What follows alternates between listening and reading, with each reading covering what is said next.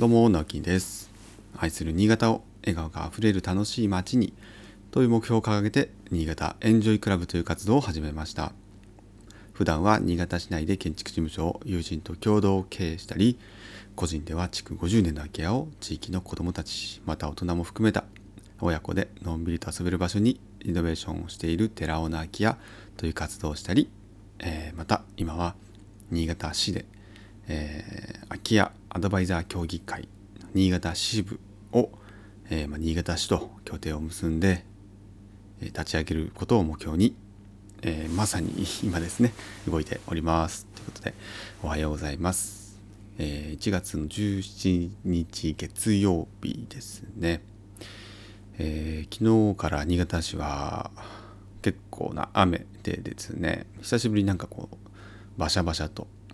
雪じゃなくてね雨が降っておりました。今はちょっと落ち着いてますけども、えー、かなり暗いですね。今日はでもなんか冷え込んでくるそうなんでねまた雪が降るそうです。結構雪は降りますけども積もらないというような状況ですかね。えー、まあ、今週始まったわけですけれども、えー、まあ、引き続き、えー、岩室スローホステルさんのですね、え工事に今週も入ります。で、来週で、えー、全部できる予定なので、えー、まだまだですね、えー、いろんなこう気を抜けないなと思いながら、ちょっともこうちょっと遠くにね、まあ遠征じゃないですけど、まあ、現場が近い方がね、あの仕事としてはやりやすいんですけど、ちょっと遠いと、まあ、それはそれで、えー、まあ、移動時間があるのも好きだったりするので、ね、移動時間に結構ポッドキャスト聞いたりするので、えー、それはそれでなんかねそういう時間が持てるのは、えー、嬉しくもあります。個人的には嬉しくもあったりします。はい。あでですねちょっとこう余談をお話ししたいんですけど昨日、えー、今月9かな？月9でやってるドラマ。月9のドラマとかも久しぶりに見たんですけど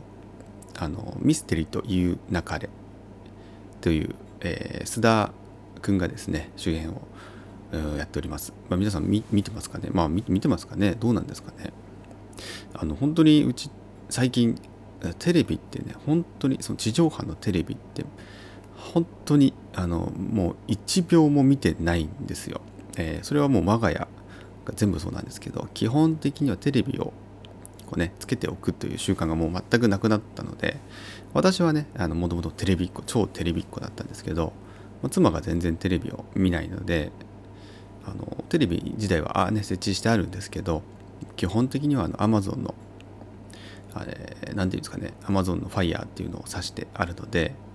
テレビという、まあ、機械を使って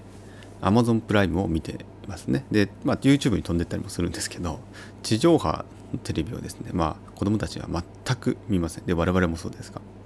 本当にあのテレビ見ないって皆さんね言いますし、まあ、最近はちょっと分かんないですけどテレビ見てないって言いながらもあつけてるところってね結構あると思うんですけどうちは本当につけてないんですよね。でそんな我々がですね、えー、まあ、妻妻もそうだったんですけどあのー、その原作をね「ミステリーという流れ」という原作の漫画本なんですけどそれは妻が、え、読んでいたそうで結構妻が好きな作者なんですよね。ちょっとお名前は 忘れて忘れてしまったんですけど私もあのセブンシリーズっていうね前前のシリーズか、えー、そういったものはよ、えーまあ、妻からおすすめされて読んでたんですけど、まあ、その人が今書いてるものでっていうことで、えー、見てみたんですね。ですごく面白かったです。で今日第2話が放送されるんですけどもですごいですね。最近あの TVer って言って皆さん知ってますかね？知ってる？知ってますか？すごいですね。1週間その見逃し配信がね無料で見れる。しかも登録もなしで見れるっていう。いやー便利な世の中になったもんだなと思いました。はい。で一応今日からですね毎回あのレコーダーでハードディスクレコーダーでちゃんと録画できるようにはセットしたんですけども1話完全にそう見逃してたんでねチェックしてなかったんで、ごく便利な世の中になって助かったなと思います。なんか久しぶりにこの毎週のドラマがね日本のドラマが楽しみっていう状況を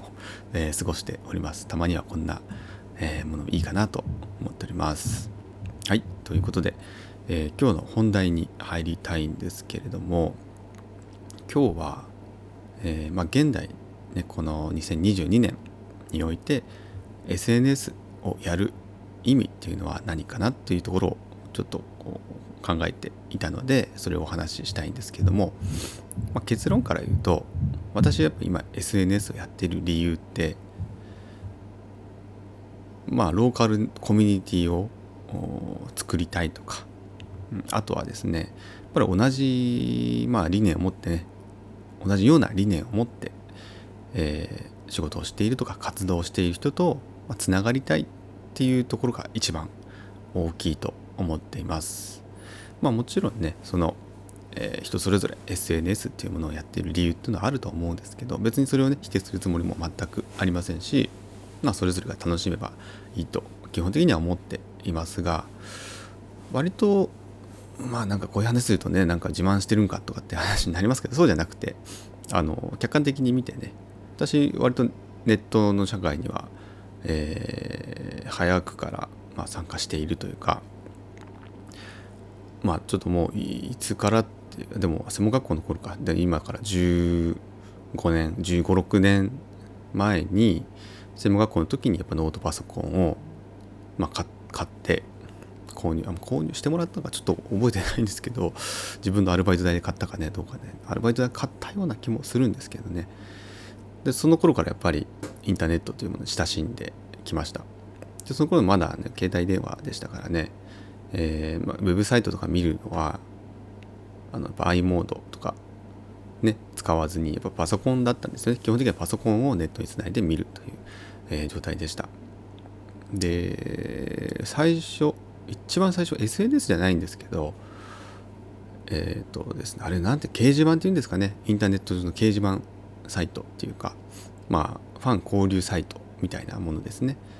で何かっていうとあのデスノートっていう漫画ありましたね。私すごく好きでそれのファンが集まるまあ管理者の方もね、えー、まあすごくファンだったと思うんですけど、まあ、そういう情報交流サイトみたいのがあったんですよ。でそこでなんかやっぱりこのアカウントをね作作ってというかちゃんと登録みたいなのをして、えー、そこに集まった人たちと、まあ、夜な夜な交流をするみたいなことから多分私のインターネット生活始まったんですね。でこの時いや今とまたちょっと違うんですよね。まああの多分ネット人口がもう今よりは少なかったっていうのもあります。スマホもなかったですからね。だからあのやる人は限られてたんだと思います。その中でもすごく面白い人は本当に多くてですね。うん。なんかそこから、ま、ネットスラングだったりとかねそういうものもどんどんどんどん発生したしてきたと思った思ってるんですけど、まあ、そういうところからじゃあツイッターだったりとかっていうことがね、えー、だんだん出てきたりでツイッターもあれいつぐらいでしたかね10年前とかもうちょっと前ぐらいかな。まあまああの結構初期の頃から、えー、私やってたりはしたんですけど逆に今あんまやってないですよね。うんまあ、それは理由はまあ今よく言われているような、えー、感じではあります。結構人が増えてきてああれあれ始めたっていうのはありますけどもでも最初の頃は特にその、まあ、有名人というかね、うん、著名人の人と直接そのつながってなんならこうやり取りができるっていうものはなかったんですよね。だからすごく画期的で、えー、すごく最初は本当にのめり込んでいたりしました。ツイッター、うん、あその前にあれか。 mixiがありましたね。 mixiが、えー、私の姉から紹介されて、うん、やってみたりしてましたね。でそこからいきなりこうオープンな、えー、ツイッターだったりとか、えー、でフェイスブックとかっていうことになるんですかね、うん、で当時やっぱり SNS をやってる目的っていうのは、まあ、今と全然考え方もまた違ったりしましたから、えー、まあ、そういうふうに、えーと、著名人の方の日常を少し、えー、見れるというか垣間見えるというかね同じ時間を共有できるみたいなことで要はそのインターネットを通じて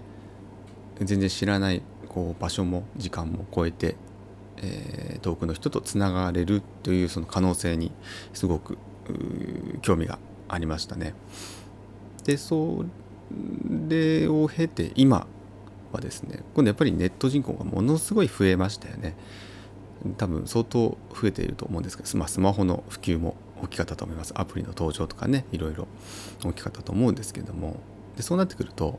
えー、なかなかこういろんな方がねやっぱいるじゃないですか。はい。そんな中でやっぱツイッターっていうのは今、えー、て言うんですかね、えー、あるある種別にそういうところばっかりじゃないんですけどこ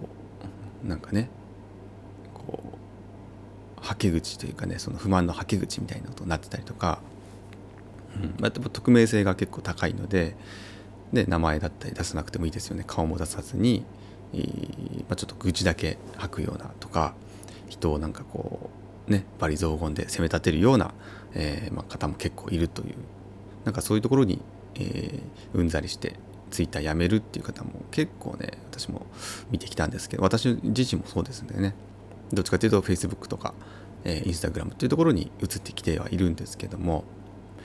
でも一方でやっぱりそのつながりたい人とつながれるという機能は、まあ、相変わらずありますので、まあ、そういった人の、ね、情報を見たりとか、えー、まあ、あわよくばねこっちの情報もこう見てもらってなんかつながれたらいいなとまあ今だったら空き家のことだったりとか、まあ、林業のこととか、うん、やっぱりそういう興味があることとか今は特にそういう活動を本格的に始めているので、まあ、そういったあ同じようなやっぱ活動している人と、うん、つながるために、まあ、時間を使っているっていうことが多いのかなと思います。まあ本当にね、うん、別にここうこうやって使った方がいいということは全くないんですけどもせっかく結構 SNS, SNS ってやっぱりこう眺めてたりするとついつい気になって眺めてると時間も、えそれなりにやっぱ費やしてしまいますし、うんまあ、この音声もね、えある種そういったところもなくはないんですが、えまあいやこれもいろんなやり方があると思いますが特にスタンド FM っていうところは声の SNS なんて呼ばれていますしまた新しいタイプの SNS もどんどんどんどんこれから出てくるとは思うんですけれどもまあなんか目的がやっぱりね、えー、持ってやるとその費やした時間というものが、まあ、無駄にならなくていいのかなっていうふうには思いますし、まあ、別にその無駄になるとかね時間の浪費だとかって思わずにただただ楽しむっていう時期も必要なんだと思うんですけども、まあ、どっかでねなんかこう切り替わるチャンスあのタイミングっていうのもあるような、えー、あったような気がします私の中ではですね。うんまあそういった意味では本当にすごくいい世の中になったな。あの冒頭のね TVer の話もそうですけどすごくなんか便利な世の中になったなとなんか改めて昨日は実感したんで、えー、今日はそんなお話をしてみました。はいということで、えー、今週も1週間やりきって頑張りましょう。今週はですね20日に、えー、空き家じゃなくて空き家課題トータルコンサルタントのね、えーまあ、引き続きのそのもう一つのペアの、え、古民家まちづくりツーリズムだったかな。ちづくり古民家ツーリズムだったかちょっと名前どっちか正式名称がわからないんですけどその資格を試験を受けてまいります。というかまあ講習ですね。講習を受けて資格をね取得していきます、